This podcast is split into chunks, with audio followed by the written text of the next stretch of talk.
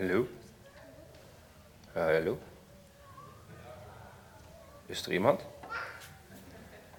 Is er iemand? Hallo, hallo? Ik hoor niks. Oh, ik hoor een beetje wat. Oh, zijn jullie er? Ah, oké. Eh, kan iemand mij zien? Wat zeggen jullie? Niet, oh. Maar ben ik dan wel hier dan? Ben ik hier of niet? Miss- Misschien is het opgenomen van tevoren, hè? Wie wie ben ik trouwens? Oh, hoe weten jullie dat? Ah, oké. Dus jullie herkennen mijn stem? Ah, oké. Maar wie, wie gelooft dat ik hier echt ben en wie denkt van niet? Oké, degenen die dat geloven, één of twee, die mogen mij gaan zoeken. Maar ik ben gewoon boven, hè? dus eh niet, hoeft niet beneden of helemaal het gebouw af te lopen. Ik ben ergens boven. Nou, één of twee mogen mij even komen zoeken.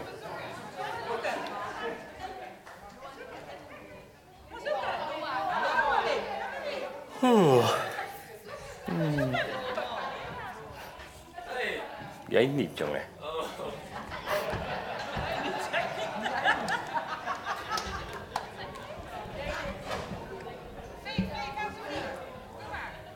Mhm.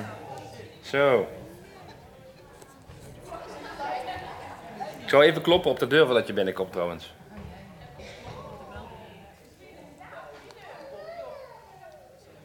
Zijn er mensen mij aan het zoeken? Ja. Oké. Nou, wie zoekt, eh zal vinden, hè? Hey! Hey, kom erbij, kom erbij. Ah, wat leuk dat jullie er zijn. Hoe heet je? V. En? Job. En jij ook, hi. Lucas. Hey Lucas. Nou, wat fijn om jullie te zien. Hoe gaat het met jullie? Goed. Ja, goed? Goed. Goed. Goed, goed. Oké. Nou, hey, en ehm, hoe eh, kan het dat je mij... eh, je kon me niet zien net toen, ik, eh, toen je in de kerkzaal was, toch? Nee. Nee. Nee? Nee? Oh. Maar, ehm, hoe wist je dan dat ik hier was? Geen idee. Ik wist het gewoon al. Je wist het gewoon al, Dat de deur open stond. omdat de deur open stond. Ja. Oké, maar je hebt me niet gezien van tevoren, toch? Nee? Nee. En toch wist je dat ik hier was. En hoe, hoe heb je mij gevonden, trouwens? Eh, doordat de deur open stond. Ja, maar wat heb je van tevoren gedaan? Want je bent niet blijven zitten, toch? Eh, nee. Nee, wat heb je gedaan? Ik ben gaan lopen, Ja, en gaan? eh, kijken, Ja. En gaan zoeken? zoeken. Ja, en toen heb je mij gevonden, toch? Ja. Nou, zullen we dan samen naar de anderen gaan? Want die konden kennelijk wel geloven zonder te zien. Ja. Gaan we maar naar hun toe, hè? Nou, kom, gaan we naar de dienst, jongens. Zo. Wat een beetje zin in? Ja?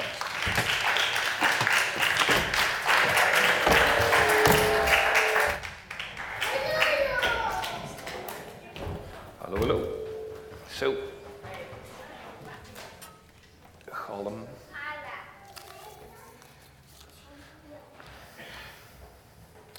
Alle microfoons staan verder uit? Ja? Zo, hij is erbij. Dat is het eh, thema van vandaag. Goedemorgen, ook fijn jullie eh, te zien trouwens. Ehm, maar goed, dat is het thema waar we vandaag dus bij stilstaan. Hij is erbij, maar niet iedereen is hierbij. Er zijn sommige mensen zijn eh, ziek thuis. Eén daarvan is Margriet, daar hebben we al over gehoord. Maar Margriet die is er niet bij, omdat ze in het ziekenhuis is, is. Maar Margriet kijkt nu wel live mee. Natuurlijk, God is ook bij haar. Eh, en God is ook bij ons tegelijkertijd. Dat is heel fijn. Maar Margriet, fijn dat je meekijkt. Dus, nou ja, misschien is het leuk als we eventjes zwaaien naar Margriet, haar welkom heten. Als jullie even willen omdraaien, Ben, zoom maar even uit. Dag Margriet, fijn dat je er bent. Nou, we missen je en hopen dat je snel weer hier eh, kan zijn en goed, eh, goed gaat herstellen. Nou, hij is erbij. Dat is zo'n uitspraak hè, die, ja, als je al wat langer met God onderweg bent, hoor je dat wel eens vaker. Hè? Ja, ja, ja, God is erbij. Eh, ja, hij weet het. Geef het maar aan de Heer. Dat zijn van die uitspraken, als je dat dan als je, stel je wil wat delen, je wil iets vertellen tegen iemand. En iemand zegt dat, dan denk je, ja, ja, geef het maar aan de Heer. Dan voelt het een beetje als, dan noemen ze een dooddoener. Nou, en dan is het net alsof iemand je wil afkappen met zo'n opmerking. Maar stel je nu eens voor dat God, de schepper van de hemel en de aarde, hier nu echt bij is. Altijd en overal. Dus echt altijd en echt overal is God erbij. Probeer dat eens in je hoofd te krijgen. Dat is best lastig. Maar probeer je eens voor te stellen dat nu, dus niet de koning of de koningin, maar God zelf hier nu bij is. In deze kerkzaal, op dit moment, bij ons. Natuurlijk weten we dat God, zoals ze dat dan zeggen, alomtegenwoordig en omnipresent is. Nou, dat zijn van die uh, mooie woorden, hè? Maar dat betekent hij is er altijd en overal en tegelijkertijd ook nog eens. Hij kan dus en bij Margriet in het ziekenhuis zijn, en bij andere mensen die thuis ziek zijn, uh, maar ook tegelijkertijd hier bij ons. Nou, dat kan ik je nu vertellen, van horen zeggen, maar we willen dat graag natuurlijk ook leren en daarover leren. En dat doen we door, onder andere door te lezen in de Bijbel, in Gods Woord. Um, want die willen we leren kennen, want dan kunnen we ook zijn stem herkennen. Weet je nog, toen ik ernaast zat, toen vroeg ik, hoe weten jullie dat ik het ben? Nou, we kennen je, we herkennen je stem. Het is een beetje hetzelfde. Nou, dus vandaag gaan we daaruit lezen uit de Bijbel. Um, wie heeft de Bijbel bij zich of heeft een telefoon waarop de Bijbel-app staat? Ja, die mag je dan erbij pakken. Zal ook op de beamer staan, maar toch, het is goed om uh, te oefenen en mee te lezen. Nou, God is erbij. God wilde vanaf het allereerste moment dicht bij de mensen zijn die hij zelf had gemaakt. En steeds opnieuw bedacht God eigenlijk manieren om zo dichtbij mogelijk te kunnen komen. Eerst was God gewoon bij Adam en Eva in de Hof van Eden. En toen er nog geen probleem was tussen mens en God, toen was dat heel normaal. Maar kort daarna Doordat de mensen niet hadden geluisterd, dus dat ze ongehoorzaam waren geweest, kon God niet meer zo dichtbij komen bij de mens. Nou, want er was iets tussen God en de mens in komen te staan. Maar meteen daarna toen kondigde God ook wel weer een plan aan, een idee aan om dat op te gaan lossen. Om toch dicht bij de mens te kunnen zijn. Ook dat kunnen we natuurlijk lezen in de Bijbel. Nou, na de Hof van Eden dan lezen we het verhaal over de tabernakel en later ook over de tempel. Dat waren twee verschillende manieren waardoor de mensen dichter bij God konden komen, maar ook dat God dichter bij de mensen kon komen, bij zijn volk. Het zijn niet van niets twee hele belangrijke verhalen die uitgebreid omschreven staan. Maar die eerste manier voor, van God om dichtbij te komen was dus de tabernakel. En dat is nu inmiddels al duizenden jaren geleden. Maar dat was wel een van de eerste voorbeelden dat God op deze manier dicht bij de mensen kwam. En als het goed is, hebben de meesten van jullie dat verhaal wel eens gehoord op de zondagschool. Ja, jullie moeten het nog kunnen herinneren. Hè? Ehm, dat uh, Gods volk, de Israëlieten, bevrijd waren uit slavernij. Maar toen ze bevrijd waren, hebben ze eerst nog 40 jaar door de woestijn gezworven, getrokken, voordat ze het land binnen mochten gaan. Wie, wie kent dat verhaal nog? Ja? Goed opgelet, goed opgelet. Ik had niet anders verwacht van jullie. Heel goed. Um, maar goed, dus toen ze met het hele volk uh, in de woestijn waren, was er een wolkenkolom die ze konden zien.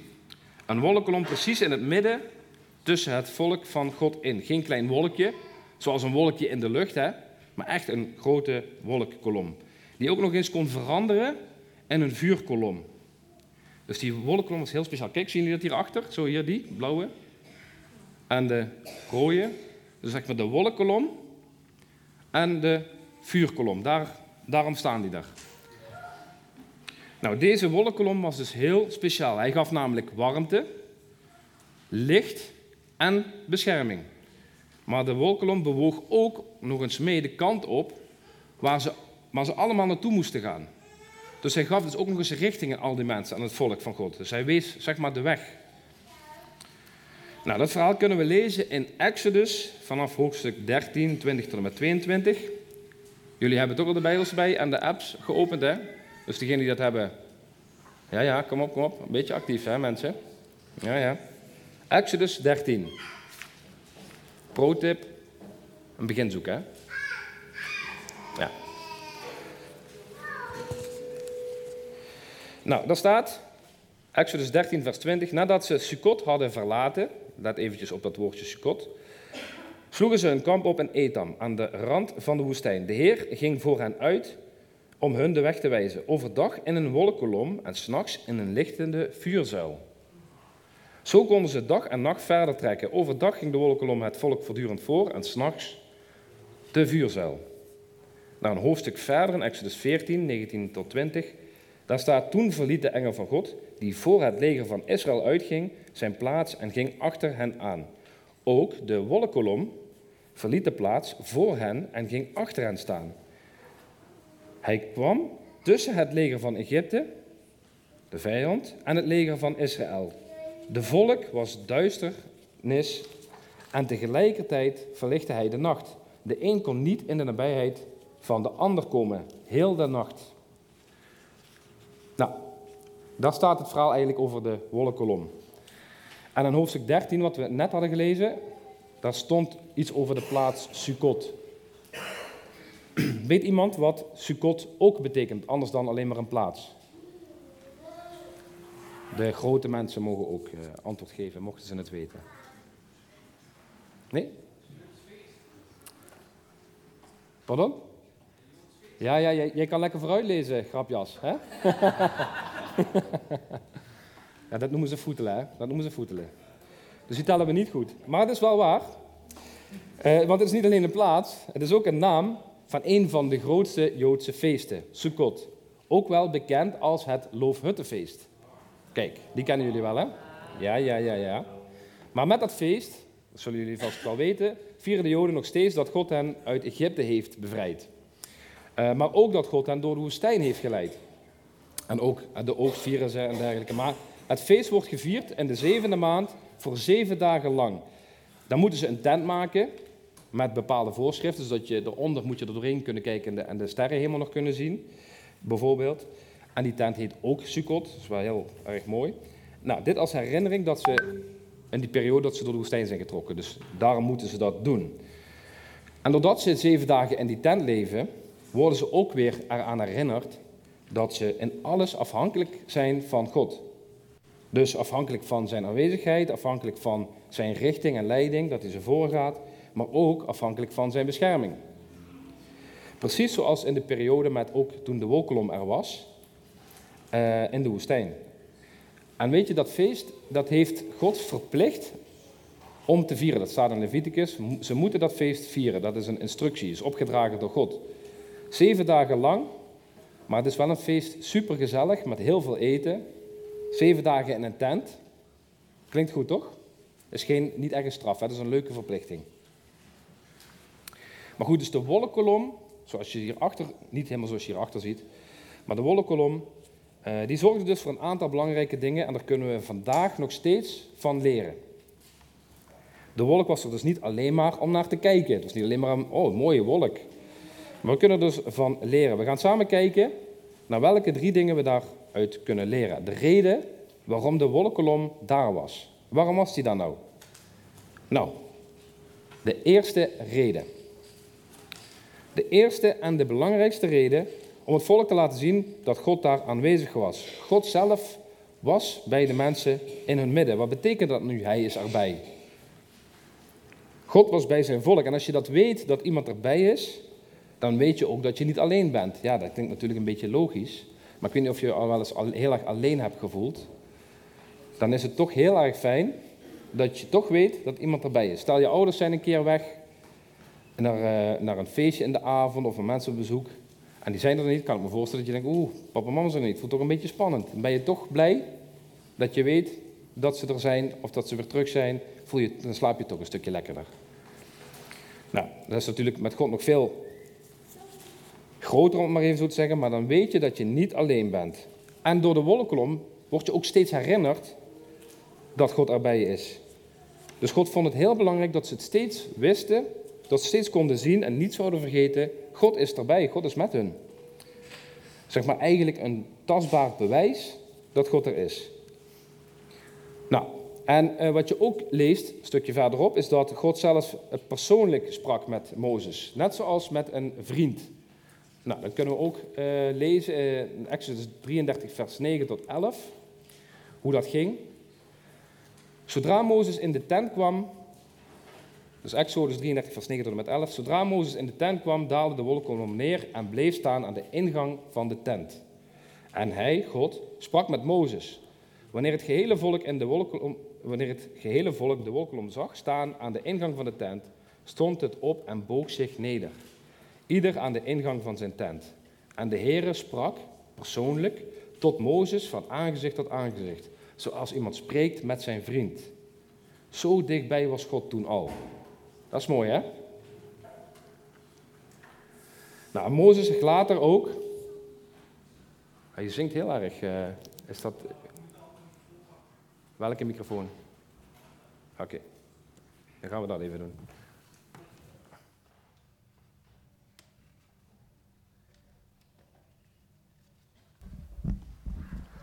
Test, test. 1, 2, 3. Ja, is beter zo, hè? Oké.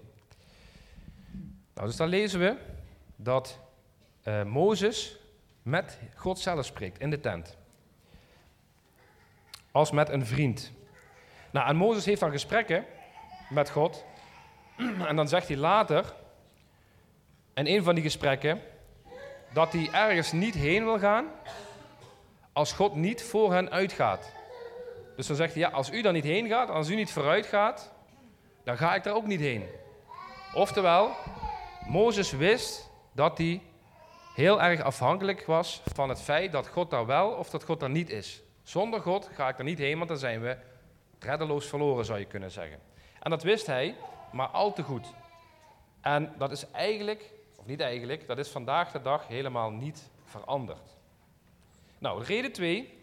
De tweede functie van de wolkolom, de tweede reden van de wolkolom was dat hij richting gaf. Hij gaf leiding en richting. Nou, nu hebben we Google Maps. Wie gebruikt dat wel eens, Google Maps? Hier rechtsvoor zeker. Ja, Google Maps. um, nou, het fijne is, als er een file is of er is een ongeluk of wat dan ook, dan weet hij al, nou, rekent hij uit, hm, kun je beter niet heen, maak een omweg en dan ben je alsnog sneller of soepeler op de bestemming. Toen in de woestijn hadden ze natuurlijk geen Google Maps. Waarschijnlijk omdat de verbinding gewoon slecht was, denk ik. Maar, um, nou ja, goed, dus toen hadden ze dat helemaal niet natuurlijk. Hè? Toen was helemaal geen telefoon en dat soort dingetjes. Ja, zo beter. Oké. Toen hadden ze helemaal geen telefoon. Um, dus ja, dat was toen heel anders. Maar we hebben dus toen net gelezen hè, in Exodus hoofdstuk 13 en hoofdstuk 14 dat de wolkolom die was steeds in beweging. En de wolkolom ging de richting uit waar ze naartoe moesten. Dus dan moesten ze alles oppakken en dan moesten ze eigenlijk die richting uit. Of het nou uitkwam voor een planning of dat ze er nou zin in hadden, dat was allemaal niet zo aan de orde. Dus die gingen kan dat en dan moest je daar ook naartoe. En vaak wist God al wat er gebeurde, dus dan ging die, soms dan lees je ook dat hij een omweg laat gaan, zodat ze beschermd zijn van bepaalde gebeurtenissen of bepaalde omstandigheden.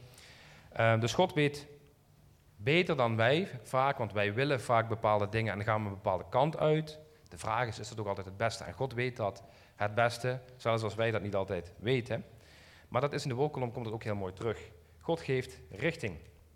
En toen hadden ze het niet zo voor het kiezen. En nu hebben we misschien iets meer te kiezen. Nou, dan de derde reden eh, van de wolkolom was om het volk te beschermen. Dus de elementen in de wildernis, was in de woestijn. Hè? Jullie hadden het net al gezien, denk ik. Hè? Dat het in de woestijn was, in de wildernis. En uh, de wolkolom was er ook om de mensen te beschermen. Overdag voor de hitte van de zon. Maar s'nachts is het heel koud in de woestijn. Dan gaf het weer warmte. Maar het gaf ook licht als het donker was. En het beschermde ook tegen gevaarlijke dieren zoals slangen en schorpioenen die ook in de woestijn leefden. En we hadden net ook gelezen dat het beschermde tegen de vijand, zodat ze niet aangevallen zouden worden, konden worden zelfs. Dus God was erbij, door de wolk en de vuurkolom. Maar kon, God, kon iedereen God toen zien? Nee, dat was alleen het volk van God. Kon iedereen zomaar binnen naar de tent of de tabernakel?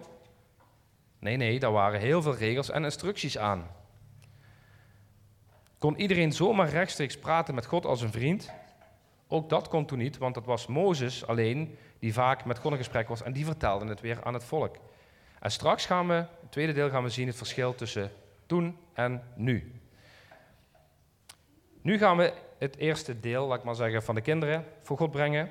Zeg maar een zegen toebidden. Dus zoals Marijke heeft gezegd, bid mee. Laten we vooral bidden dat Gods aanwezigheid in hun leven zal zijn.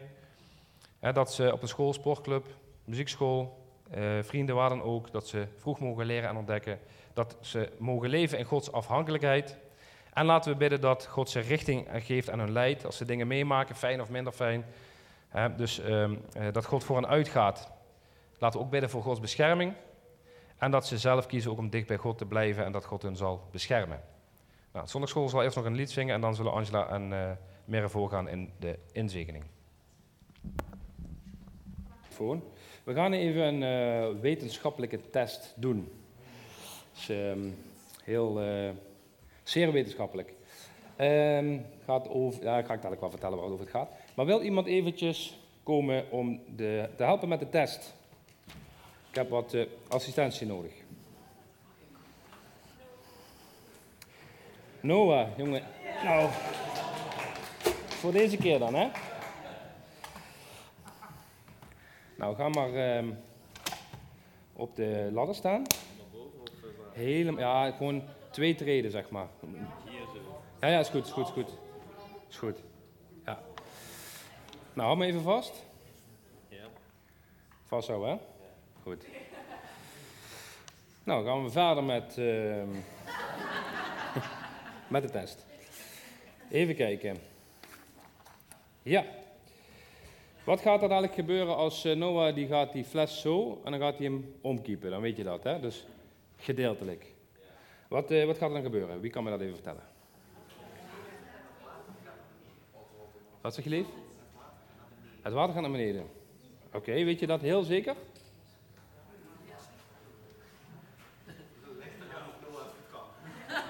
Oké, maar dat is de enige optie dan volgens jou? Ja. Oké. Um, maar kan, kan, je me uitleggen precies even hoe dat, hoe dat werkt dan? Hoe dat zit? Zwaartekracht. Ja, dat is een woord. Maar kun je me uitleggen? Niet? Oké. Okay. Pardon? Dat, door de massa van de aarde? Ja, wordt er heel hard aan. Ja. Wordt er heel hard aan. Oké, ik hoor wat je zegt. Maar ik begrijp het niet helemaal, mensen ik niet, maar ik ben ook niet super slim natuurlijk. Uh, oké, dus, ja, oké, nou. Maar dat kun je wel zeggen, hè. Maar dat, dat, dat geloof ik niet, want stel je voor, uh, ja, het gaat naar boven vallen. Want voor hetzelfde geld, ja, je hebt ook een maan bijvoorbeeld, die, kan ook trekken volgens mij, toch? Ja, dus waarom, waarom zou het niet naar boven vallen? Dus helemaal 100% zeker weten, niet dat het dadelijk in één keer dat het omhoog gaat, tegen het dak aan zit. Nee? Oké. Oké, ik vind het wel apart hoe het kan dat jullie dat zo zeker weten. Maar goed, oké. Noah, nou, laten we testen of het klopt, of Mer gelijk heeft. Hm? Ja, oké. Heel goed, heel goed. Nee, nee, nee. nee, nee, nee, Uh, wetenschappelijke test is namelijk altijd belangrijk. Dat je het vaker doet en uh, dat dan steeds dezelfde uitkomst heeft. Zeg maar. Dat is wel heel belangrijk. Zeg ik dat goed, uh, Dus vaker een test moet wel steeds dezelfde uitkomst hebben, anders kun je het niet maatschappelijk wetenschappelijk aantonen. Goed gedaan. Ja, hij oefent natuurlijk ook vaak, hè? Ja. Even kijken. Nou, gaan we hetzelfde doen. Kijk, hier zit lucht in, dat maakt het wel al anders, hè? Toch? Ja. Um, wat gaat er gebeuren? Iemand? Maar is er niet zo, stel je voor, er zit wat in, dat het dan uh, kan vallen? Oké. Dus jullie weten weer zeker, het gaat naar beneden vallen, 100%. Ongelooflijk dat jullie dat zo zeker weten. Vind ik echt indrukwekkend. Niemand die eraan twijfelt. Oké. Okay. Wacht, wacht, wacht. Ik heb nog iets gehoord. Maar ik heb shell in mijn haren. Dus ja. oh. oh, dat ding trilt helemaal. Oh nee, dat is je hand. Mag ik hem laten vallen? Ja, wacht, wacht. Oké, okay, klaar voor? Let's go. Oh. Hij viel naar beneden. Nou, uh, de test is geslaagd. Allebei is het naar beneden gevallen. Wil jij die eh, even daar zetten? Dat wil ik. Dan loop ik even met jou mee.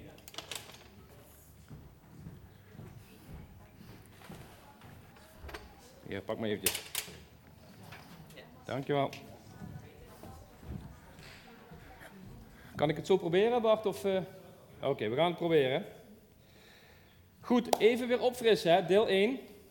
God was aanwezig, door, oh, je wilt, ja, uh, klap maar. Ja, heel goed, heel goed.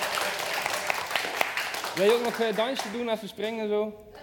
Nee? Oké, zijn we wakker? Ja, zijn we wakker. Oké. Dus, deel 1 was, God was aanwezig door de wolkkolom. Hebben we over gelezen en over gehoord. Hij was zichtbaar aanwezig, dus wel, mensen konden het zien. God leidde de mensen door de wolk en de vuurkolom. God gaf daar ook bescherming en richting en leiding. Nou, en hij was daardoor aanwezig. En God doet al deze dingen vandaag nog steeds. Maar hij doet het nu wel op een andere manier. Een eigenlijk nog veel betere manier. Een manier waardoor hij nog dichterbij is en niet alleen dicht bij een persoon zoals Mozes. Maar bij iedereen die God accepteert en toelaat. Dan gaan we samen nu naar kijken hoe dat precies dan zit. Nou, wanneer zijn gesproken woorden heel erg belangrijk? Dat is een hele open vraag, dus ik snap dat je daar niet meteen het antwoord op hebt. Maar dat is eigenlijk met twee momenten. Hebben woorden heel veel gewicht. Dat is bij je de eerste woorden en bij je allerlaatste woorden. Vraag maar dadelijk aan Maarten en Priscilla. Ik weet nog niet heel zeker, ik heb erover na zitten denken toen ik bij jullie was. Heeft hij toen al wat woordjes gesproken? Volgens mij nog niet. En anders zal het mama zijn waarschijnlijk als eerste jou kennende. Oh, papa, ja? Ja, ja? Oké. Okay. Stiekem oefenen, hè? Maar vraag maar eens aan Maarten en Priscilla. Die weten het precies.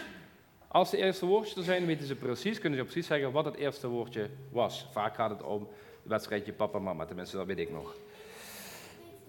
Um, dus ja, de eerste woorden die gesproken worden en laatste woorden die gesproken worden, die hebben heel veel gewicht. En weet iemand ook, ja, ik ga veel vragen stellen vandaag. Um, wat waren de eerste woorden die Jezus sprak tegen de discipelen? Ik heb er zelf wel eens een keertje over gesproken. Sorry Neeltje? Volg mij. En? Ik zal je... Kijk, nou, een tien voor Neeltje. Um, dat kunnen we lezen in Matthäus 4, vers 19 tot 20. Hij zei tegen hen, volg mij, dan maak ik van jullie vissers van mensen. En, wat deden ze toen? Ze lieten onmiddellijk hun visnetten liggen en gingen met hem mee. Dus vanaf het moment dat Jezus deze woorden sprak tegen de discipelen, was het niet meer de wolkolom die ze hoefden te volgen, maar, of ze hoefden niet meer naar een specifieke tempel te gaan, maar vanaf toen mochten zij, en wij nu ook, Jezus volgen. En Jezus is ook niet zomaar een bijzondere persoon, hè, maar hij is de zoon van God, de Messias. Nou, dus toen de discipelen de eerste woorden hoorden van Jezus die, die hij tegen hun sprak, toen gaven ze die woorden ook heel veel gewicht. Dus ze wisten meteen, dit zijn hele belangrijke woorden. Ze lieten namelijk alles achter wat ze wisten, wat ze kenden. Hun werk, hun financiën, hun familie, vrienden, noem maar op. Dat kwam allemaal niet meer op de eerste plaats. Ze lieten alles achter en volgden Jezus allemaal door de eerste woorden die hij met hen sprak. Net zoals Mozes vriendschappelijk met God sprak, konden nu alle discipelen gewoon met Jezus praten. Dus dat was eigenlijk al een, laten we zeggen, een verbeterde versie. Niet meer in een tent met allerlei richtlijnen, maar gewoon Iedereen kon gewoon met hem praten. En uh, we hadden het net ook over de laatste woorden die heel erg belangrijk zijn. dus als je de laatste woorden spreekt, stel je voor, ik zou weten dat het mijn laatste moment is, mijn laatste dag is, en dan ga ik nog met mensen in gesprek, dan weet ik heel zeker dat ik ga vertellen wat ik heel belangrijk vind. Dat stukje wil ik dat je gaat onthouden.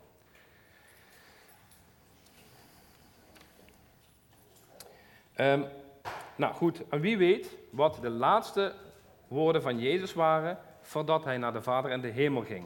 Of, mag ook, waar dat staat in de Bijbel.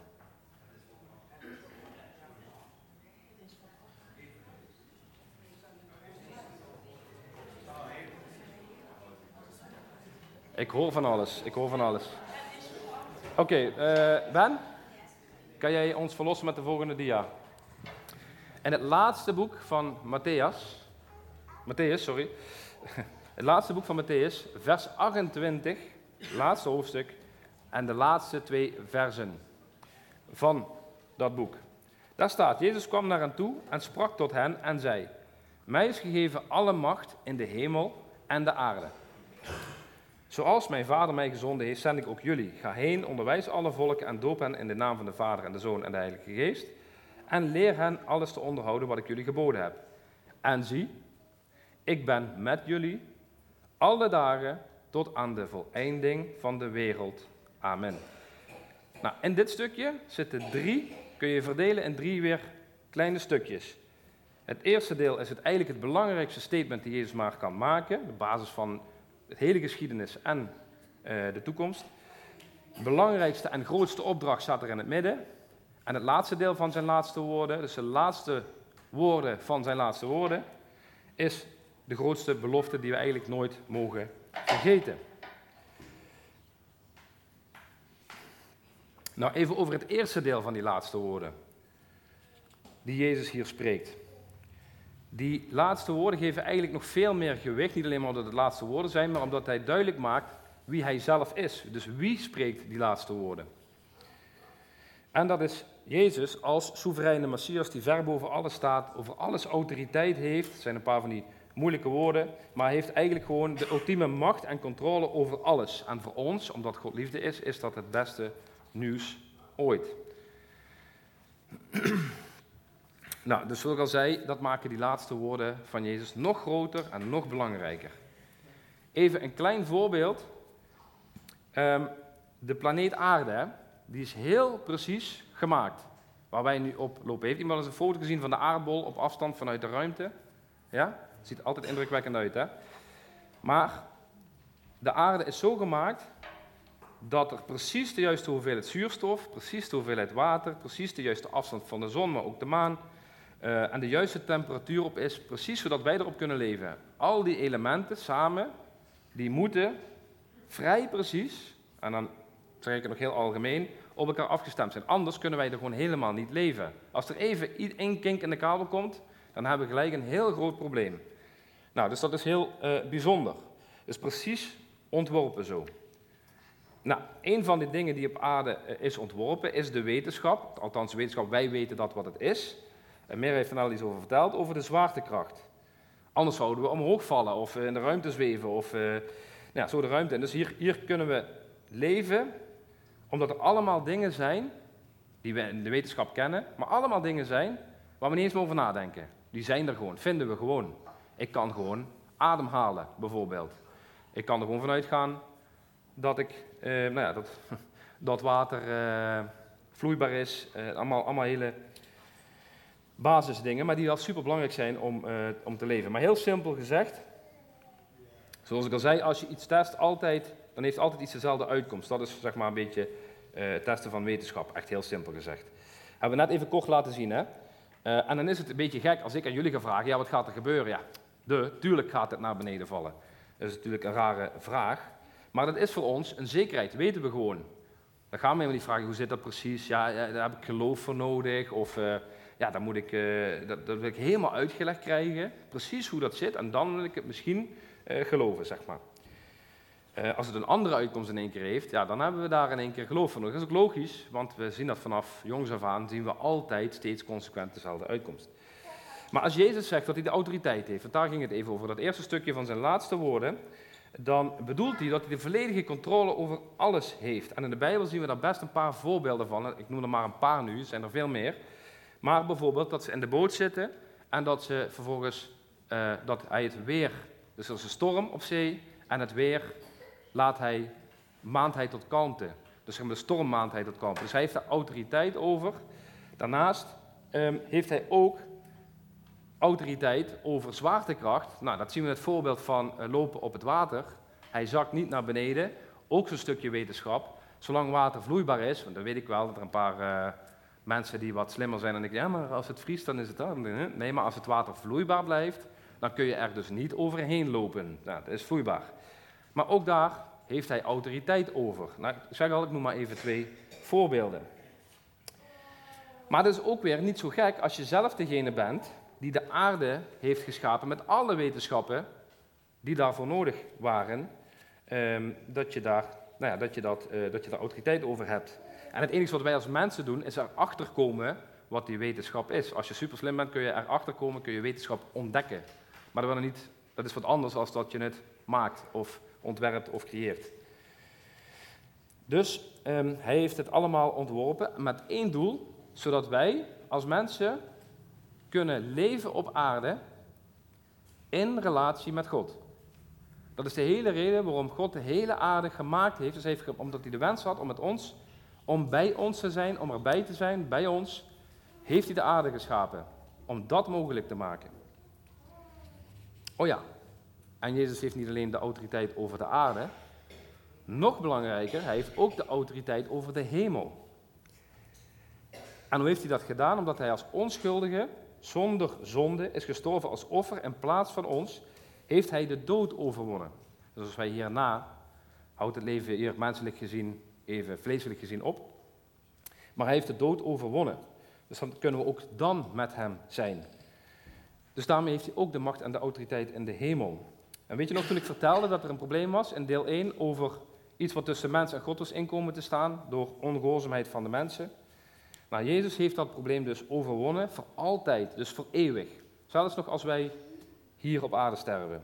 Daarom is het ook zo belangrijk dat Jezus dat daar zegt, dat hij de macht heeft over de hemel en de aarde. Dus die Jezus die de autoriteit heeft gegeven op de hemel en de aarde, dat is degene die deze belofte maakt met zijn laatste woorden, als koning boven alles, schepper van hemel en aarde, en hij maakt deze belofte als allerlaatste woorden op aarde. En die woorden zijn, ik zal altijd met jullie zijn.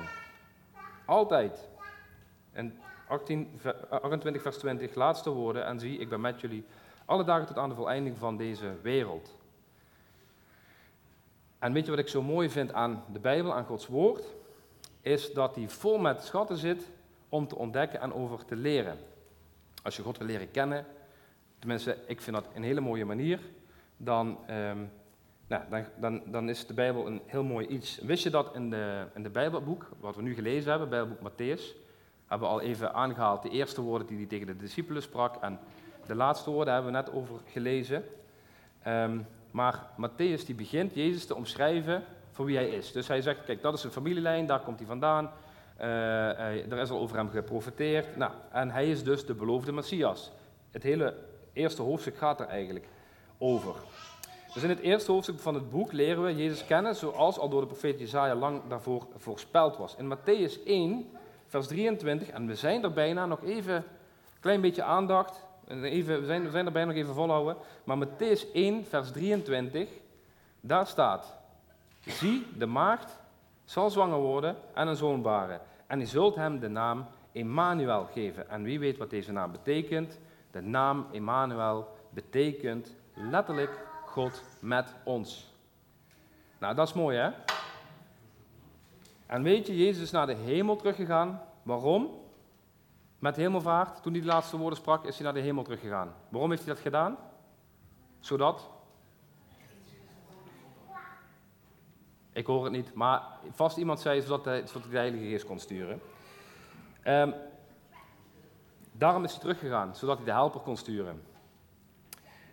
Ken je dat? dat je zo van iemand houdt, misschien je ouders of misschien vriend, vriendin, of zeker als je verkering hebt of als je verliefd bent, dat mensen dan wel eens zeggen, oh, ik wil zo dicht bij je zijn, kon ik maar in je kruipen.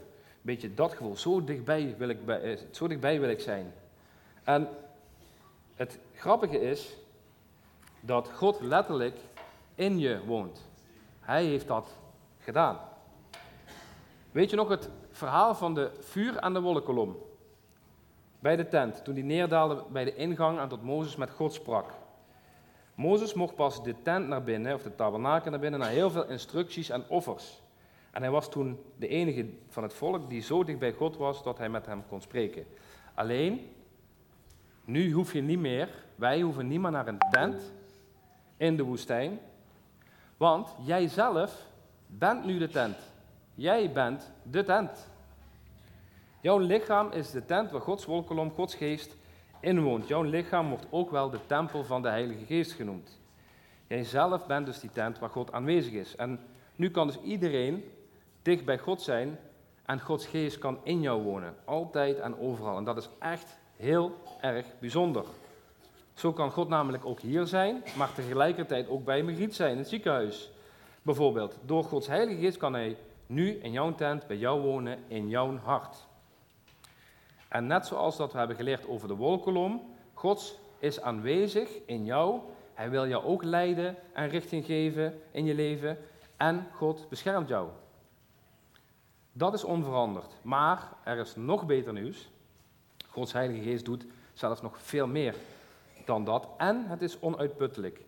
En het is onuitputtelijk, daarmee, dat is wat Jezus bedoelde toen hij sprak over het levende water. Als je dat zal drinken, heb je nooit meer dorst.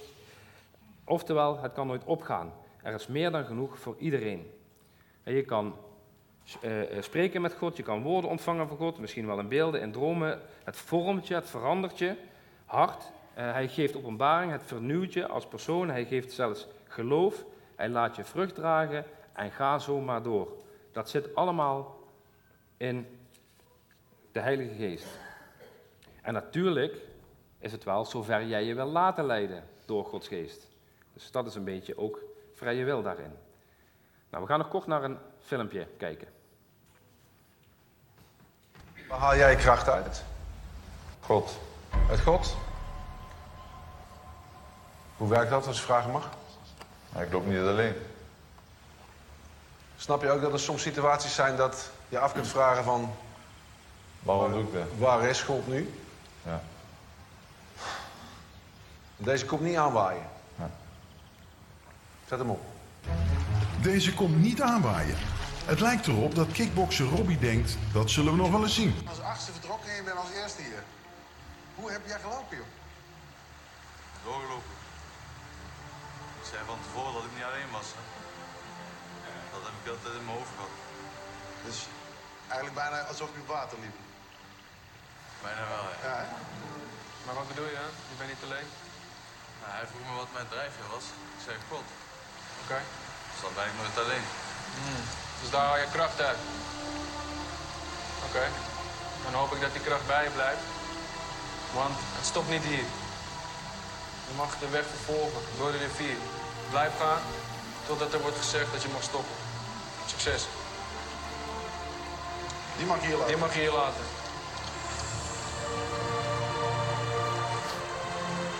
Als iemand zoveel kracht uit zijn geloof haalt, vind ik het toch altijd wel mooi om te zien. Zeker, bijzonder. Ja, wat een getuigenis ook, hè? Maar dat was opgenomen toen de jonge man, die had een, eh, heeft nog steeds een hersentumor. En dat wist hij toen al daar, bij eh, de opnames. Dat hij dodelijk ziek is en een tumor eh, in zijn hoofd heeft. En in het filmpje zie je ook, ja, ja, ja, snap je ook dat er situaties zijn dat er momenten zijn dat je denkt, waar is God dan? Nou, en die man die dat zegt, heeft ook genoeg meegemaakt. Dus een wat andere perspectief. Maar hij laat zich daar helemaal, hij wordt er niet warm of koud van. Want voor hem is het gewoon, zo zeker als de zwaartekracht, je kan zeggen wat je wil, je kan op je kop gaan staan, maar ik weet, God is erbij. En dat komt omdat hij het niet van horen zeggen heeft, of dat hij dat in de kerk gehoord heeft, of dat zijn vader of moeder dat tegen hem gezegd hebben. Maar dat is omdat hij God ervaren heeft. Hij weet het zo zeker als zwaartekracht. God is bij mij. Ik ben gewoon nooit alleen. Punt. Zo is het gewoon. Is gewoon een feit. En voor hem is dat nog veel groter en belangrijker dan de uitkomst of hetgene waar hij fysiek mee worstelt. Dat stijgt daar bovenuit. En voor jullie ook, als jullie een nieuw jaar tegemoet gaan, op wat voor manier dan ook, hij is erbij. Daar kun je ook nog veel zekerder van zijn dan de zwaartekracht. En dan alle natuurwetten bij elkaar. En ik wens je toe dat je daar zekerder van bent dan zwaartekracht. En is dat het net zo natuurlijk en vanzelfsprekend is voor jou. Ook niet omdat jij het gehoord hebt van iemand of dat ik dat nu vertel tegen jou, maar omdat je het zelf gaat ervaren en omdat je God zelf gaat ontmoeten. Dat, ontmoeten. dat is wat ik jullie toewens en toebid, want dat maakt het verschil. Als dat gebeurt, weet je niet alleen zeker dat hij met, met je is, maar dan weet je ook, dan gaat hij je vernieuwen. Dan gaat hij je letterlijk nieuw maken. Dan word je letterlijk herboren. Ongeacht elke omstandigheid, in ziekte, gezondheid, goede, slechte dagen, hij is erbij. Dat is wat ik je toebid. Ongeacht de plek waar je bent, Je kunt altijd bij Hem terecht. Net zoals nou, ze mij gezocht hebben in de nazorg, uh, en even zijn gaan zoeken. Zo eenvoudig is het ook om Hem te zoeken en God laat zich vinden. Jezus, Emmanuel, God met ons, die alle autoriteit heeft en ver boven alles staat. Hij zelf is God met ons. Hij is erbij, altijd tot aan de voltooiing van de wereld en tot in eeuwigheid. Hij is erbij. Amen.